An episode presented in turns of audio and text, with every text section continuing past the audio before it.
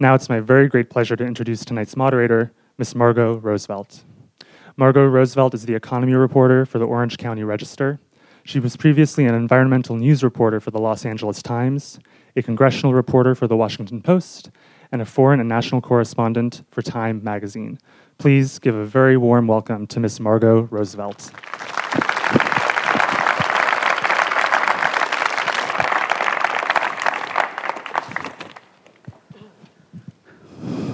Good evening. I'm going to introduce our panelists, all three distinguished scholars.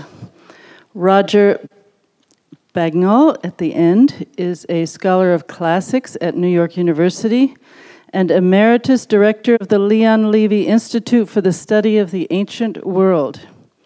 He specializes in the social and economic history of Hellenistic, Roman, and late antique Egypt. Grant Parker is a native South African and a classical scholar at Stanford University. He's an expert on Latin literature, Roman imperial culture, and ancient India. Jan Nederveen Pieterse is a native of the Netherlands and a scholar of globalization, development, and cultural anthropology at the University of California, Santa Barbara. His most recent book is titled Multipolar Globalization Emerging Economies and Development. Please welcome our three scholars.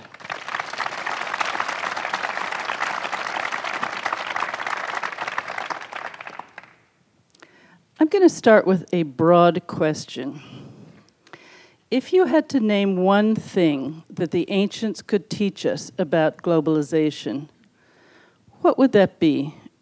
Roger, you want to take a stab at that? Something that I think uh, cuts across many things we'll talk about this evening is the fact that the ancient world basically did not have democratic government. And therefore, they had a lot less trouble with globalization than we do.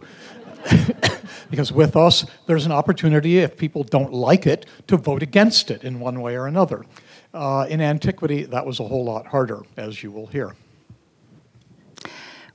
Today, we feel like we're in a period of tremendous upheaval and conflict and political polarization.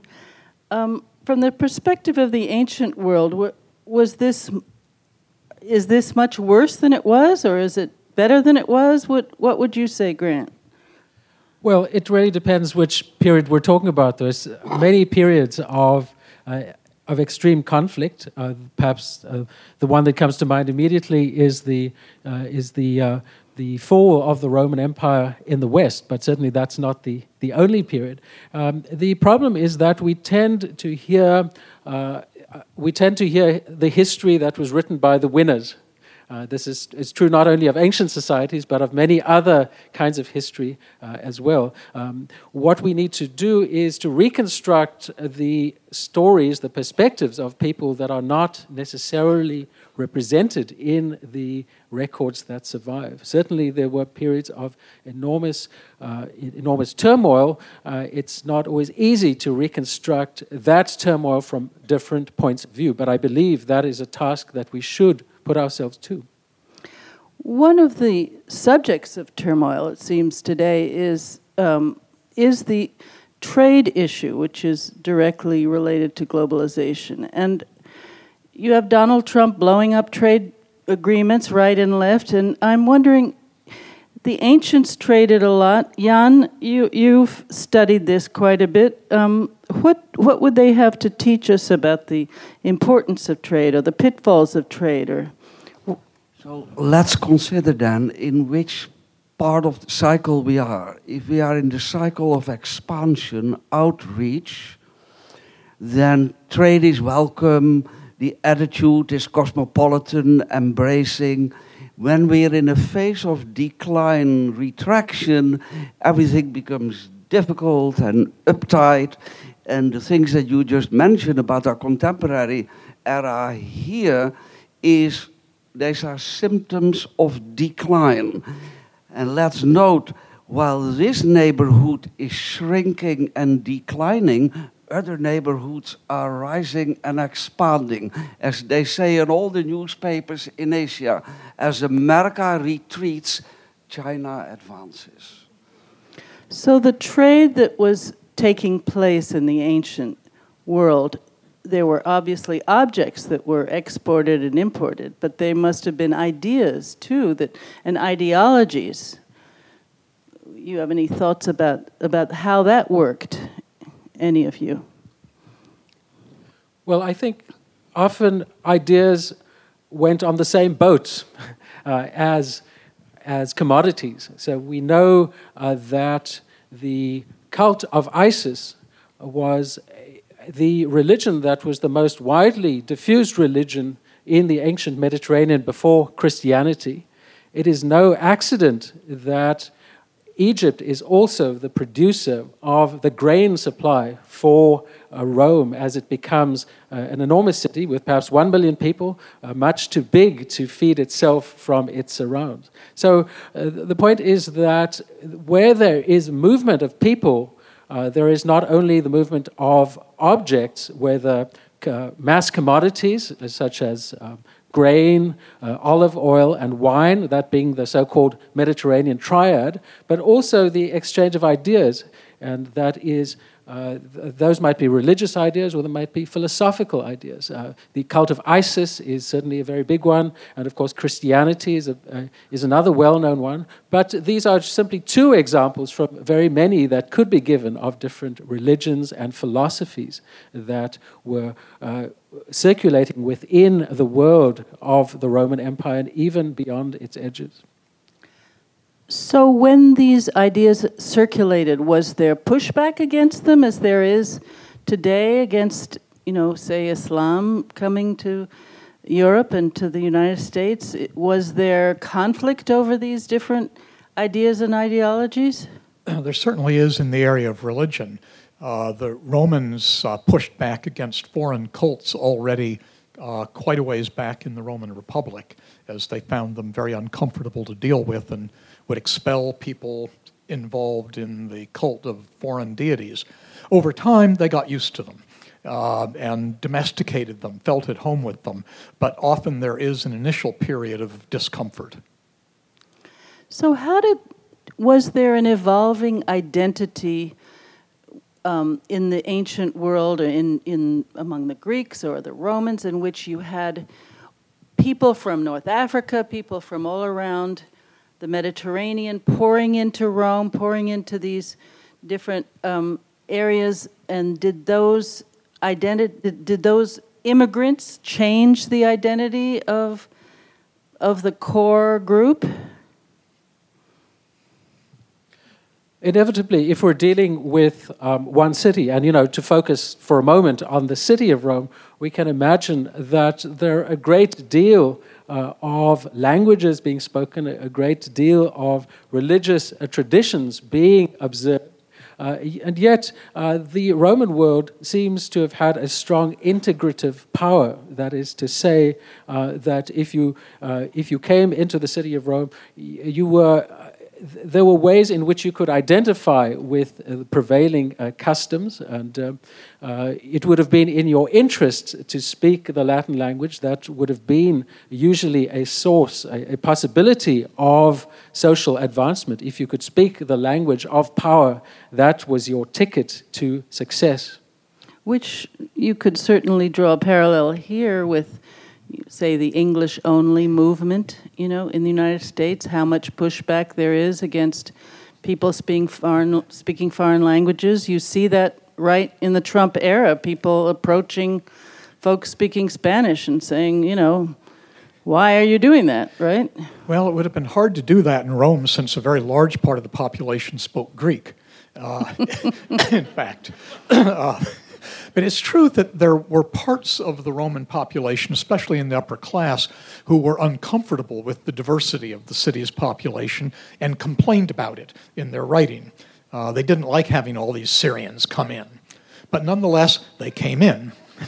Why didn't they like Syrians in particular? They were funny and they probably ate different things and talked differently, and so on, the usual kinds of things people don't like about people who are different from themselves. As an anthropologist, John, how would you analyze the this mixture of cultures in the ancient world? Um, preliminary point.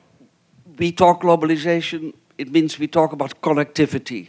For connectivity, it takes hardware, transport, communication, and software, cultural attitudes, and so forth. So if we take a period, 1000 BCE, we see an enormous upsurge of long distance trade between Asia, Africa, Europe.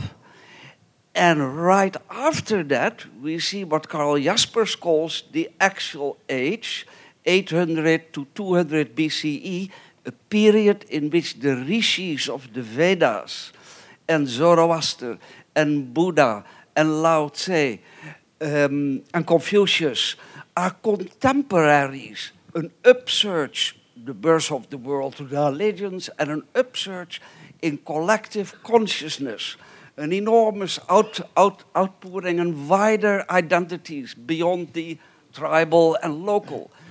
And this goes, this comes and goes in cycles. It expands, it, it, it retreats. If we, by the way, had an algorithm that would enable us to time the cycles and exactly know the patterns, we don't have that yet. Um, then we would be a little bit further, but at any rate, we recognize the ebb and flow um, of these movements. Now, hybrid that, re- that actually reminds me. That actually reminds me of something Grant was telling me a little earlier. That he wrote a book called "The Making of Roman India," which I think is about how the Romans conceptualize how they thought about India, even though they didn't know much about it. Right? Well, that didn't stop them from dreaming about it. and um, the, it seems important to me to recognize uh, that, uh, that what we might call uh, scientific knowledge about something is only a very small, uh, a small epiphenomenon. There are various kinds of imaginations that can be that we can uh, flesh out in this case. That is, um, India as a source of commodities, of of spices, uh, of other of, uh, of uh, precious stones, uh, of, of garments. Um, so India as a place um, of that marks the end of empire. So in a sense of imperial propaganda. So in a political sense, and uh, sometimes even ma- on maps. And thirdly, India as a place of special knowledge. So um, when I was putting together the study that that fleshed out these three different aspects of India in the imagination of Roman people from Roman sources. Uh, I, I read an article uh, in the New York Times uh, about uh, travel in, I think it was in Thailand. Just by chance, I read this article. And the, it struck me that the way Thailand was being presented in the New York Times in the travel section was exactly analogous to the, the, uh, what I was uh, laying out for, for India in my dissertation. So did, did the Romans trade with India? And if so, what did they trade? And did they also capture any ideas from India? yeah, they traded a lot with India, in fact. Um, and we have a complaint in one Roman author about the deficit in their trade with India. 100 million denarii a year, I think, sesterces, yes, uh, going out in gold to India in return for all of these horrible luxuries that the upper class was consuming, like ivory and pepper and uh, you know, the other spices uh, that Grant was referring to. So it was a very active trade, much of it carried on in big vessels sailing from the coast of Egypt uh, to India. And these are the very same routes with which uh, later Christianity came to India. So uh, Saint Thomas uh, is the uh, is the uh, apostle uh, who is considered the founding father of Christianity in India, and the the routes involved exactly match the trade routes. So that is one example of ideas traveling together with objects. One thing I'm curious about, and you raised this, touched on this, Roger, on when you talked about luxury is that a, a big component of the pushback against globalization in the US now and over the last few decades has been the view that globalization is an elitist phenomenon. That this is what Wall, the Wall Street guys want us to, you know, be trading like crazy and export all our jobs and bring in a lot of immigrants, etc. Is this is this issue of inequality was that a big issue or not in the in the in antiquity? It's not clear that anybody really talked about it, uh, but it's, I think, pretty clear that the beneficiaries of ancient globalization were, to a large degree, the wealthy. Uh, that they're the people who are, let's say, lending the money that finances sea voyages to India. So just like today, really. Yeah, it, and yet at the same time, the reality is that there are a lot of other people who benefit maybe not as visibly, but people at a lower level of society who migrated to places where there were better jobs. And we don't hear about them because they didn't write books, but they existed. That, that brings up uh, the issue that I've read about, which is that most of the immigrants, I gather, who came into Rome and created this incredible melting pot were in fact slaves, right? A lot of them were, not all, but quite a few and the Romans um, made it made it they had a they had a path to freedom for these slavery for these slaves where they could become citizens correct and and and is there, are there any parallels with you just think about the fact that the Republican platform, you know, uh, had a provision this past election which would take away the birthright of uh, children of, of undocumented workers, and you just what, what, is, what are the ancient parallels with what happens today? Well, I don't know that's a terribly good parallel, but certainly the uh, Romans did free many of their slaves, and a freed slave who belonged to a Roman citizen became a Roman citizen. So they acquired a lot of legal rights in the process. And if they had children after they were freed, those children were born Roman citizens.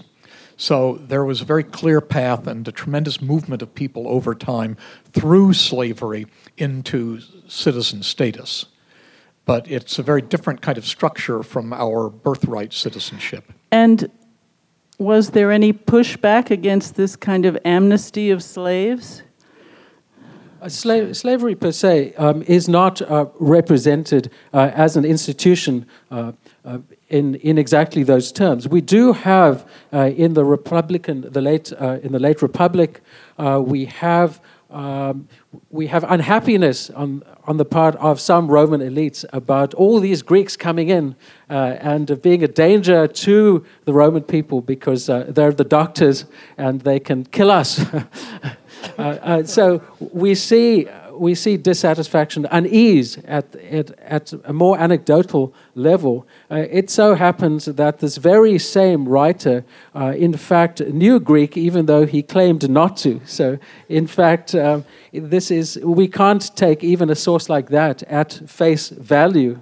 So, slaves were simply part of Roman society, um, and we don't find any um, any source that I'm aware of that is hostile to slaves per se, and, and certainly not on, on, any kind of ethnic uh, definition. So there was no dispute about whether slaves should easily become free.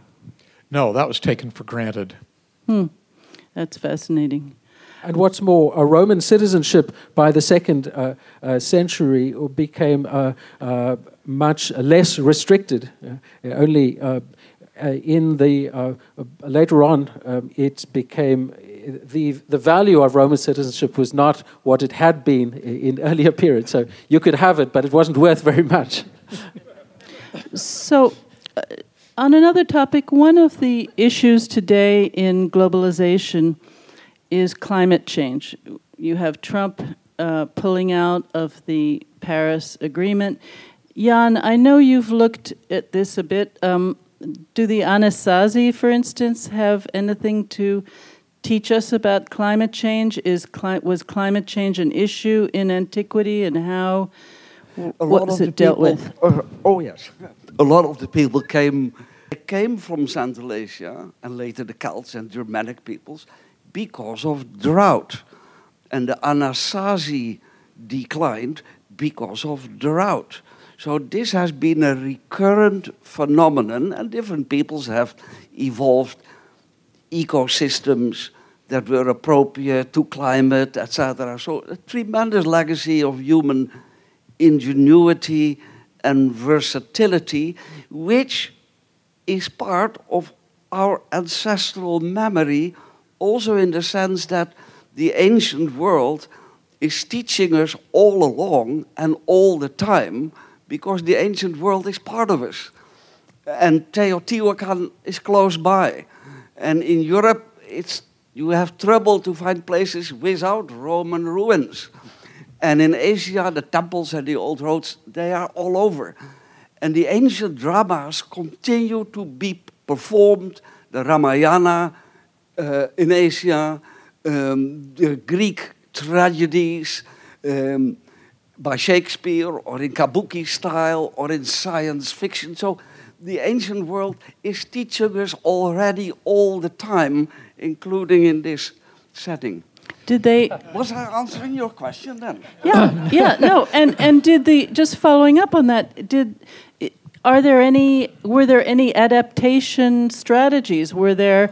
Do they have anything to teach us about um, adapting to climate change? Yes, certainly globalization in the ancient world did because it meant, for example, that the food supply was more diversified with food able to travel a considerable distance by sea, so that the larger the entity, the better chance one had of trying to respond to climate change, which the ancient world had to in the third century when the long period of what's called the Roman optimum uh, ended. Uh, without human help in that case. Uh, and uh, things became much more difficult. The Nile flood didn't happen, the rains failed, and so forth. Uh, temperatures became less favorable, and the Roman empire went through a long period of crisis, uh, in part as a result of this.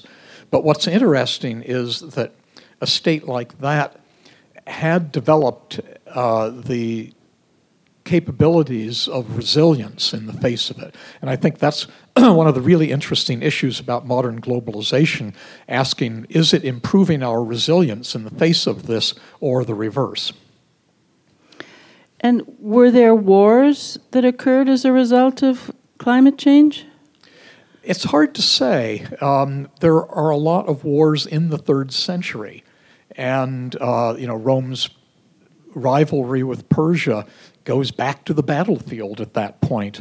Uh, the Parthian Empire collapses, replaced by the Sasanian. The Han Dynasty comes to an end in China. A lot's going on, but it's very difficult at least at this stage of our knowledge, to pinpoint the causes, partly because we haven't known very much until recently about this climate change, and we're just beginning to try to fit the pieces together. That's fascinating. Back to the subject of assimilation, which is such a, an important issue today. I just think of these this extraordinary movement of peoples in the ancient in the ancient times. Are there any lessons on is that, did they approach assimilation in a different way? How did they how did they bring all these people together? Were there different rules different strategies i think uh, what where we do have evidence is from uh, from uh, from funerary uh, architecture and from inscriptions so um, a great deal of the inscriptions that we will find, the, the, the tombs and the sarcophagi uh, that you will see inside of the villa would have been made for and for freedmen. Okay, so former slaves, so uh, people that had been slaves and had had gained their freedom um, were more likely to commemorate themselves or to be commemorated by their family members in elaborate style. In some cases, in uh, extraordinary, in extraordinarily complex form. And so uh, this is a sign, I think, um, in fact, of the inscriptions themselves that we have in uh, hundreds of thousands from the Roman world, uh, of the assimilation of people from different parts of the empire uh, that choose to represent themselves upon their death in Latin and, and sometimes Greek uh, inscriptions using Roman, Roman styles of art in, uh, at the very, in the in uh, funerary uh, style. And this assimilation process, um, over the centuries, was there a lot of intermarriage? Did people, did the second generation, they turned into Romans and nobody could tell, the, tell that they came from Syria or from North Africa or wherever? How did it work, the, the whole process of assimilation? I'm not aware of of uh, evidence that can give us that level of fine grained uh, data. But we do know that there's a lot of intermarriage that happens uh, around the army, okay? So there are various parts of the, of the Roman army that are stationed throughout a very extended form of the Mediterranean world in all directions. We do know that uh, in many cases, um, soldiers are stationed uh, in places for extended periods they do have families there. We do know of intermarriage in those uh, contexts.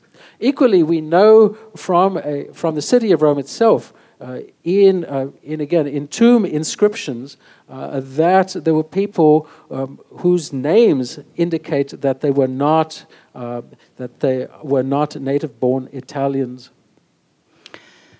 Looking back on um, on Greek writing and on Roman writing, what what works of literature and history jump out at you as illustrating the the evolution of thought about these issues of globalization and trade and and the movement of capital say? That's a fascinating part of today's globalization right?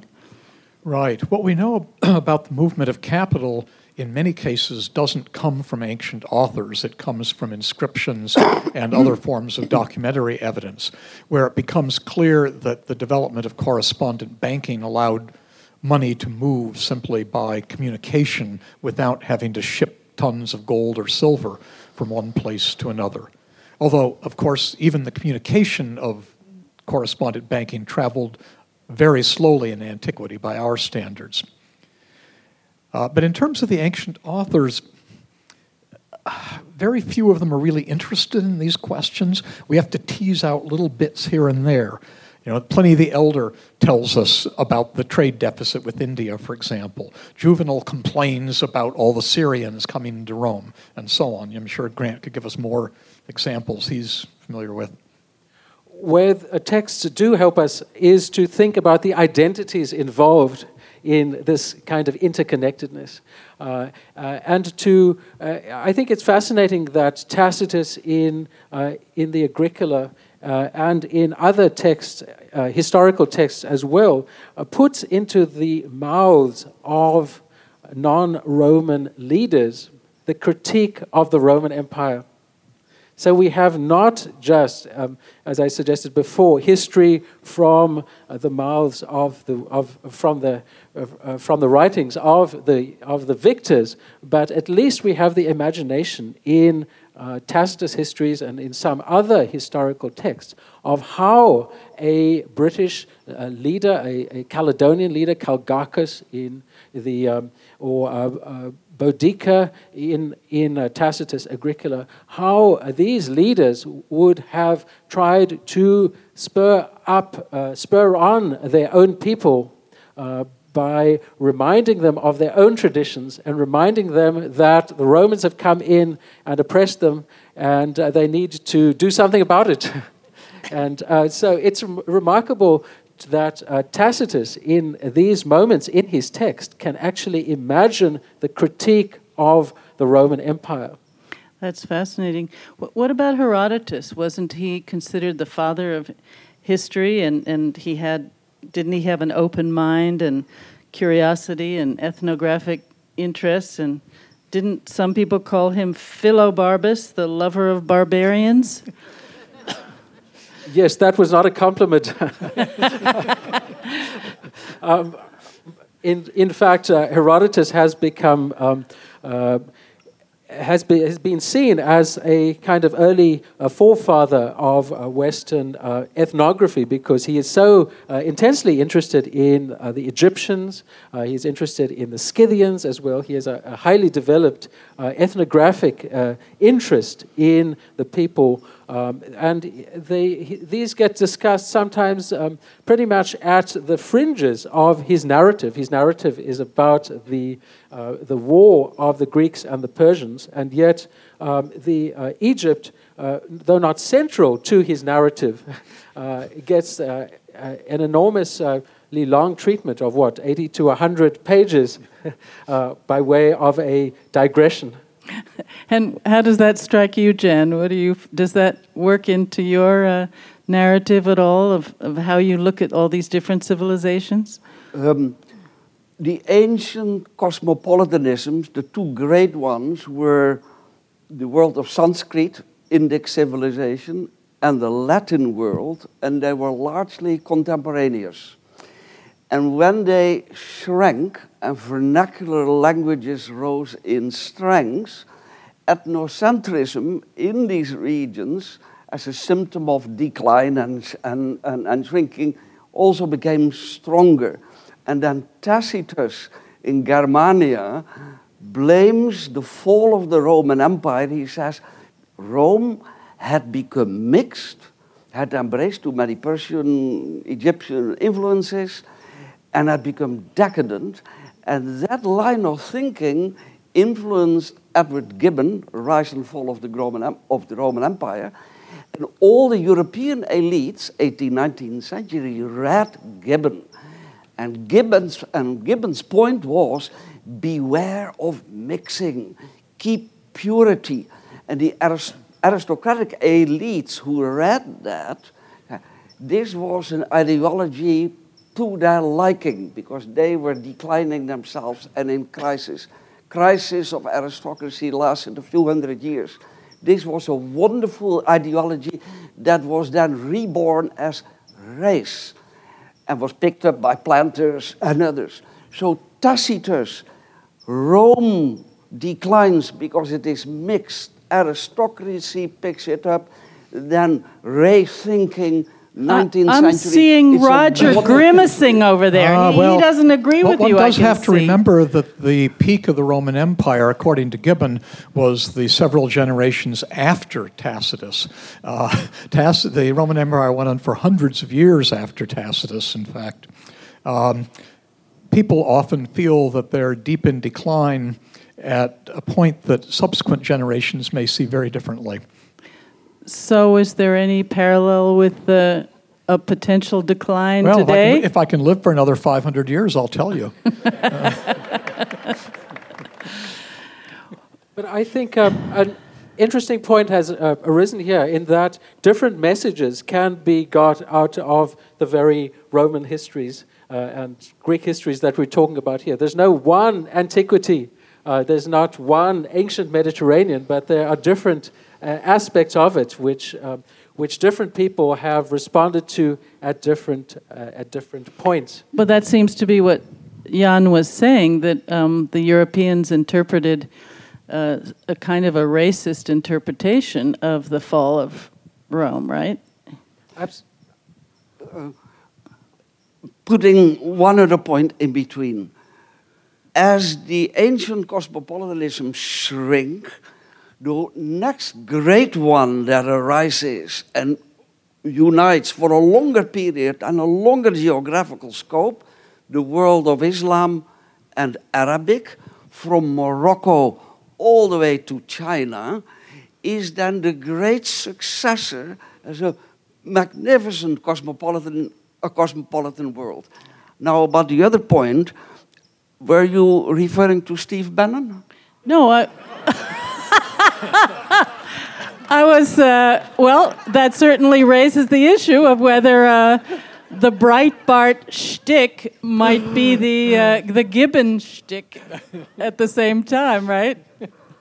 Well, there's certainly a great deal of interest in um, racial purity, and I speak as someone that grew up in apartheid South Africa. Uh, but in particular, uh, Gobineau is regarded as a, a racial theorist, uh, someone who looked to antiquity uh, to get. And Gobineau was when? And who? Tell us a little bit. 1848. Uh-huh. Um, 1840s. and the um, the idea uh, that there are we can talk about pure races okay and so this is one particular reading of ancient societies which uh, none of us here would subscribe to but it is one that um, that worked for Gobineau and he used this as part of a philosophy of racial purity uh, for which any divergence uh, was a was uh, was a problem or it was uh, it was uh, Grant, may I add, it is Comte de Gobineau, and before him, Comte de Boulainvilliers, meaning it was aristocrats in France who picked up this theme, and later it was taken up by Carlyle and the planters to uh, justify their frustrations and, and so forth. So there is the aristocratic link. So, parallel with the whole racial question and the identity question, um, it raises they raise an issue of nationalism. Would you say that um, nationalism was a concept in the ancient world, and if so, in what way? I don't think nationalism is an ancient concept in the way that we think of it now, uh, but it is possible to see consciousness of belonging to a group, uh, which might not yet be what we would think of as a nation in the nation state sense, but uh, we often see this in the kinds of passages that Grant was referring to, where the Romans are characterizing people and putting words in the mouths of the people they had conquered or were trying to conquer, so that we don't always know quite how to take that, you know, how much that reflects actual knowledge and how much it reflects a rhetorical strategy that might be useful to that author. But we do, after all, have the. Uh-oh. Uh, the uh, very clear example where we have literature coming out of the people in question uh, with the Jews, where they quite clearly do define themselves and revolt against the Romans more than once and uh, suffer terribly for it. And, uh, you know, uh, well, this is a commercial break.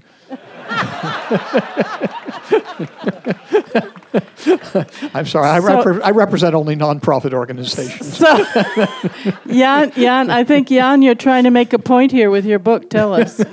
No, the point is that I remember that I brought it. Oh. Second, it's big. Third, the title is, I was reading it last night, Ar- the, what is it? The Routledge Handbook of Archaeology and Globalization. So, so can you describe it like in two oh, sentences? Oh, a small summary. yeah, yeah. Quick yeah, summary. but I will do it later. it's really long. Have a look. So, if I can pick up on uh, Roger's point, we have a, a fascinating author, Josephus. Uh, Josephus uh, is a, a noble um, uh, in the um, uh, in uh, Judea, uh, Palestine, and um, he is part of a revolt against the Roman Empire in 66 of the Common Era. Um, but he is captured by the Romans and he becomes part of the Roman court. He's also one of the most prolific writers uh, in Greek uh, that uh, survive from antiquity. And so, this is a fascinating instance where we can see somebody who changes allegiance in the course of a war uh, between uh, 66 uh, and uh, 70 uh, of the Common Era. And this is an author uh, who, um, who was from the Jewish group and wrote from a Jewish perspective, but adds a Roman perspective to that. That doesn't mean that he ceased to be Jewish. He, he, he maintained both of those identities. He added a Roman identity to his Jewish one. And I think that is the, that is the point that I would raise. So if I'd got um, Roger's question at the beginning, what is the one point that I would use to answer the question uh, of the evening? And that is that the ancient world, think of Josephus as the example of the moment, can help us think in nuanced ways about identities, identities that may coexist, identities uh, that develop over time. Can I add to that, uh, Grant, that the ancient world, hybrid, mixed, interconnected, multiple identities, was therefore postmodern long before modernity existed. and wouldn't there be a parallels because um, in the United States you can see yourself as Latino or as um, uh, of Asian American, but also as uh, completely American. So that you have all this hybrid identities and that have persisted. This is maybe a fundamental human trait. Um, that would be a very significant, a, a, very basic, but a very significant critique of a lot of the current uh, discourse uh, of uh, identities that is coming from uh, high places which shall not be named. Um, so, uh, yes, uh, we absolutely need to think about identities, human identities, in subtle ways. And if we're dealing with the ancient Mediterranean and what is a much more limited base of evidence, why do we not do this in the very society that we inhabit? We have five minutes left, and in, in this time, I'd like each of you to tell us give us your, your top reading list. If we really want to understand the ancient world in the context of today and what it could teach us, uh, what should we read and why? Start with you, Roger.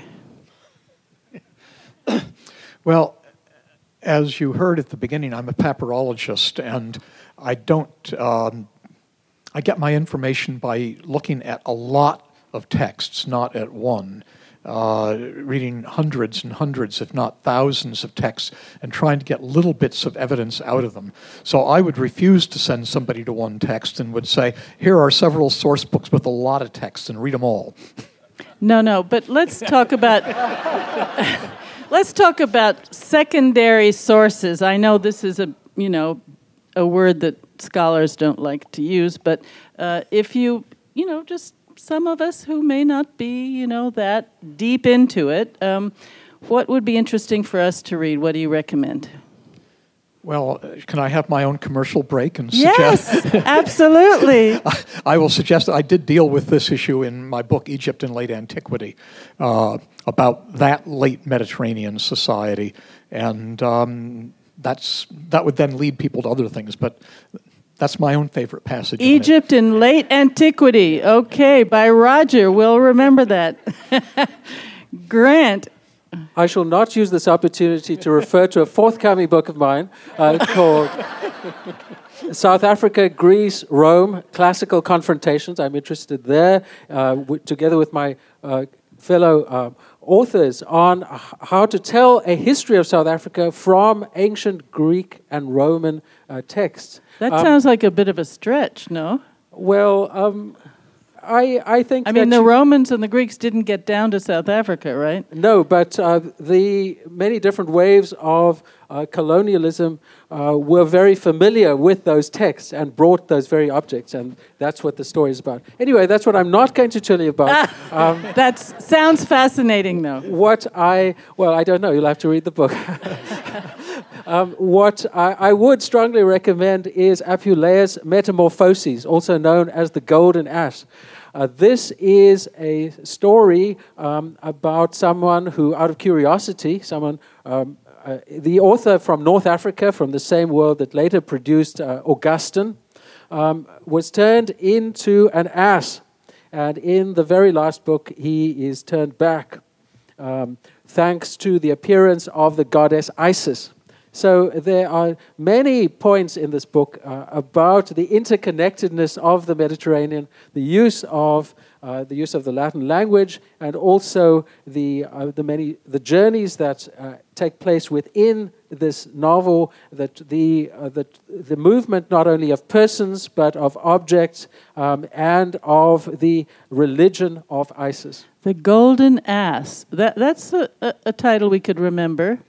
Yeah. Jan? Um, several books by William McNeill about world history, books by Jack Goody, in particular, The Miracle of Eurasia. He talks about the Bronze Age and, and so forth.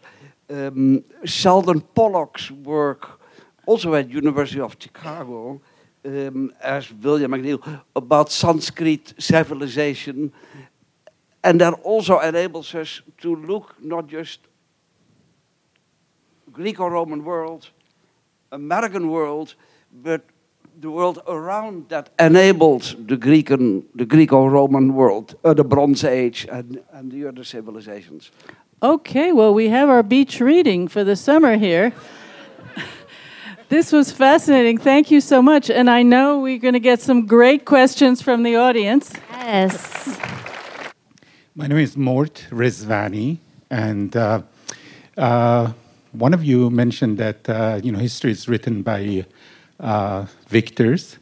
Um, we know that uh, Christianity for the first three centuries uh, was pretty much considered as a cult.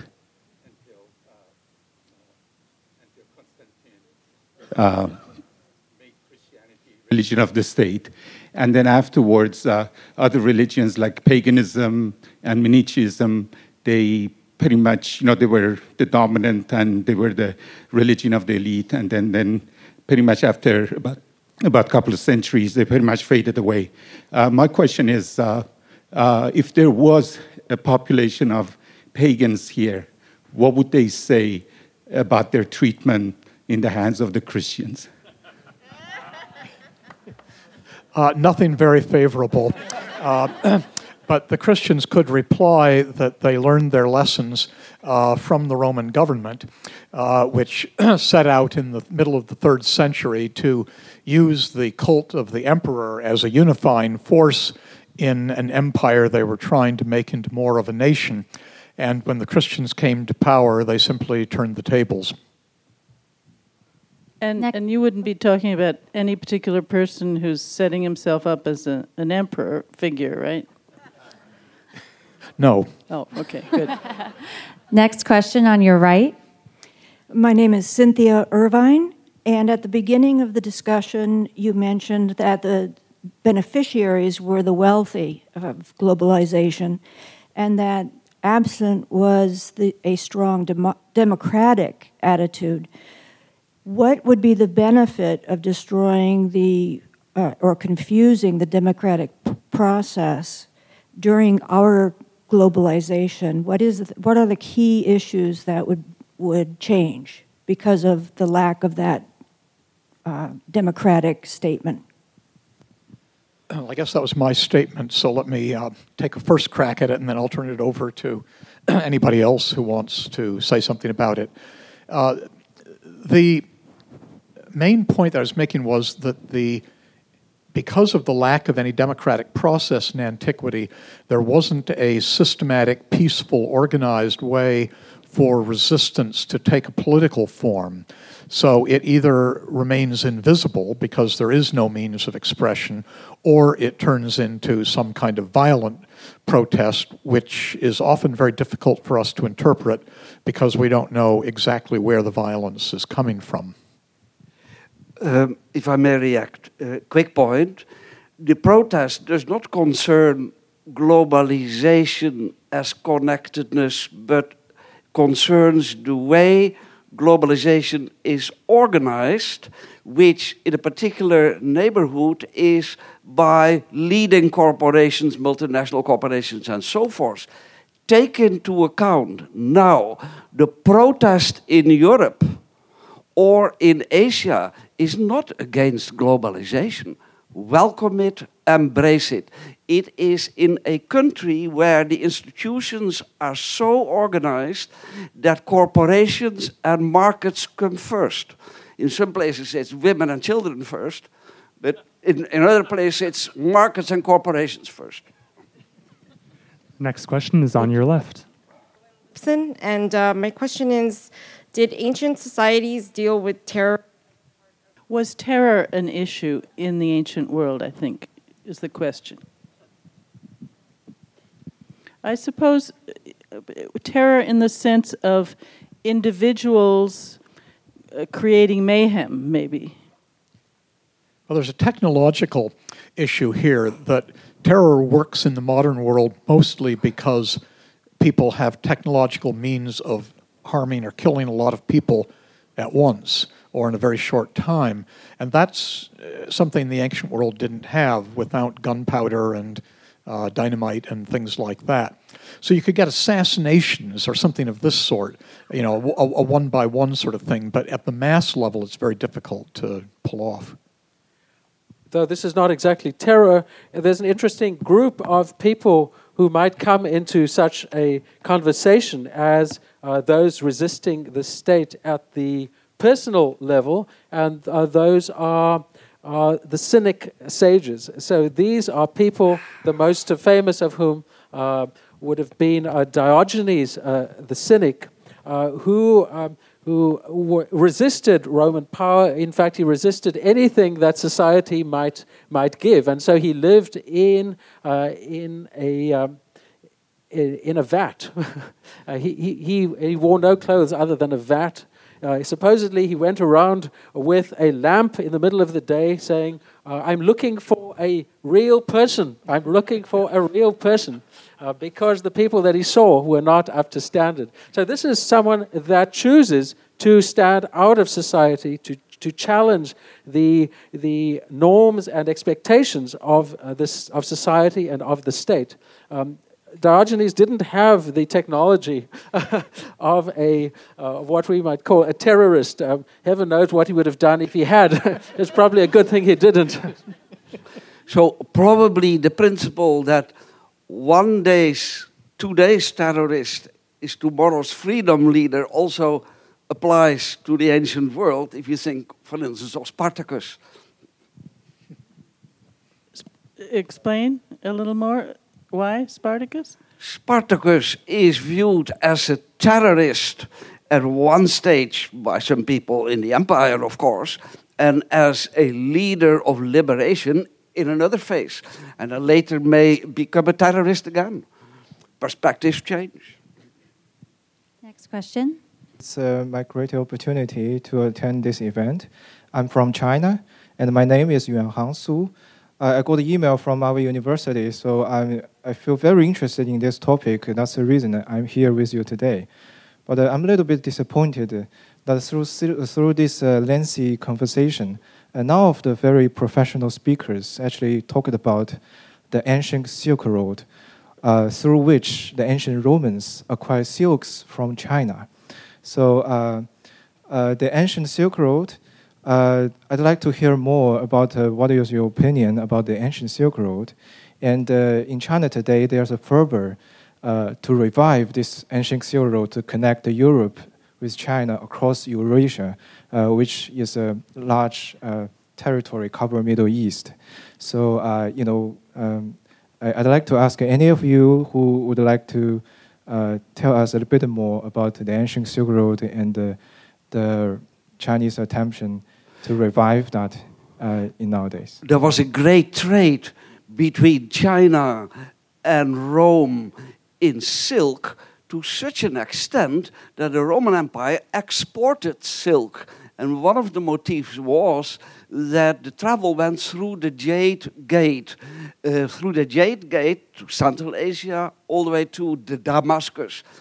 And the Chinese wrote ethnographic reports from Damascus about the Romans and their customs and their styles and what they did with silk.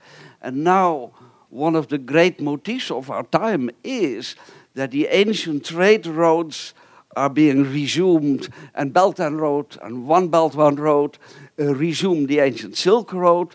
The maritime Silk Road resumes the Ming Dynasty, Zheng He's uh, voyages. And so this is uh, another time that the ancient world is with us now. And China does that consciously and reflexively, referring to those times. I would like to bring um, into this conversation uh, Palmyra. Palmyra being this the the the uh, theme of a future uh, Getty Villa exhibit, which uh, I'm sure will be wonderful to see. What we have here uh, is a city in um, very, very harsh conditions, but it was uh, an enormously elaborate city. We could can say that from the from the uh, ruins, um, and it's the existence and the prosperity of this city is only possible uh, if we uh, imagine that a great deal of trade passed through it, a great deal of high value trade passed through it. It's also um, a topic um, of, uh, of enormous uh, relevance uh, today, given the, uh, the impact of war. Um, so, what we are dealing with is, what, is an apparent um, western end of, of, this, of the Silk routes. It's, it's much harder to reconstruct on the western end, and, uh, uh, but uh, there's no question what, whatever that there's a great deal of trade passing through a place like Palmyra, that Palmyra became very wealthy, and that the artistic styles of Palmyra reflected the traffic passing from uh, East Asia to the Mediterranean. Might just add that the Silk Road is, in fact, multiple routes across Asia rather than one. But the other thing that strikes me from the last part of your question is that, as far as we can tell, the ancient Silk Roads were essentially a self organizing thing, uh, that they were not driven by one national power or imperial power trying to create something for its benefit. They were driven by the decisions of a large number of people trying to make a living. Good evening. My name is Alex, uh, and my question is this. Since this is the third century of the American Republic, can you make some specific comments on analogies between the third century crisis? For instance, fighting wars on two, two wars simultaneously, the debasing of currency, um, inequality, um, and such.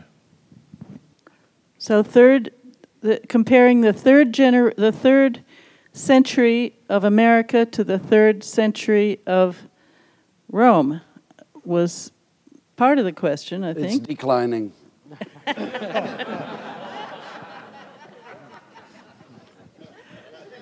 and there's a lot of pressure. Well, it's hard to know what the third century of Rome is, uh, since the foundation of Rome is itself something of a legendary event. But it's not the third century AD. Right, okay. Uh, Last question. My name is uh, Jerry Hellman.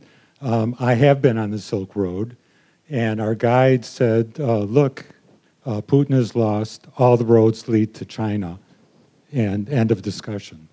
But my, my question is um, globalization appears to lead to war, and we're in the process of leading or seeing war in our uh, near future. Uh, is this uh, expected now? Is globalization a process that leads to war?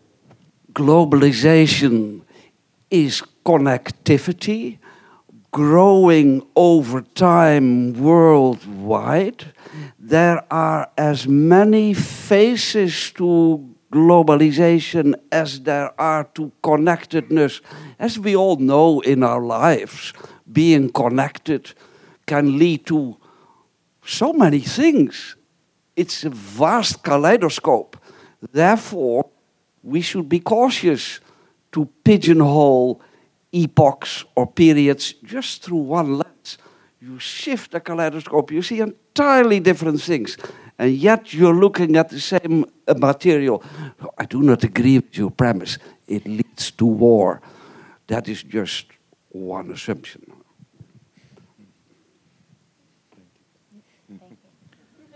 The argument has also been made, hasn't it, that globalization, on the contrary, uh, prevents war because people are trading with each other, so why would they go to war? Or people get to know each other better, so why would they go to war, right?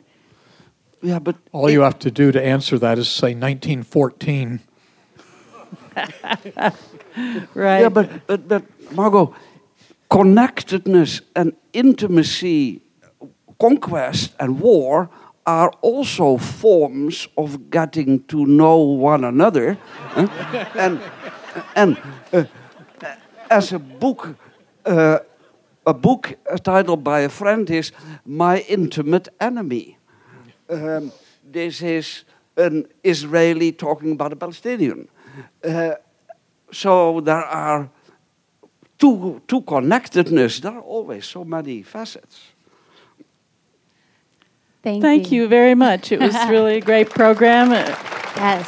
Thank you to all our scholars here, and thank you to the audience. And on behalf of Zócalo Public Square, we want to thank our partners at the Getty for making this program possible tonight and hosting us in their beautiful space.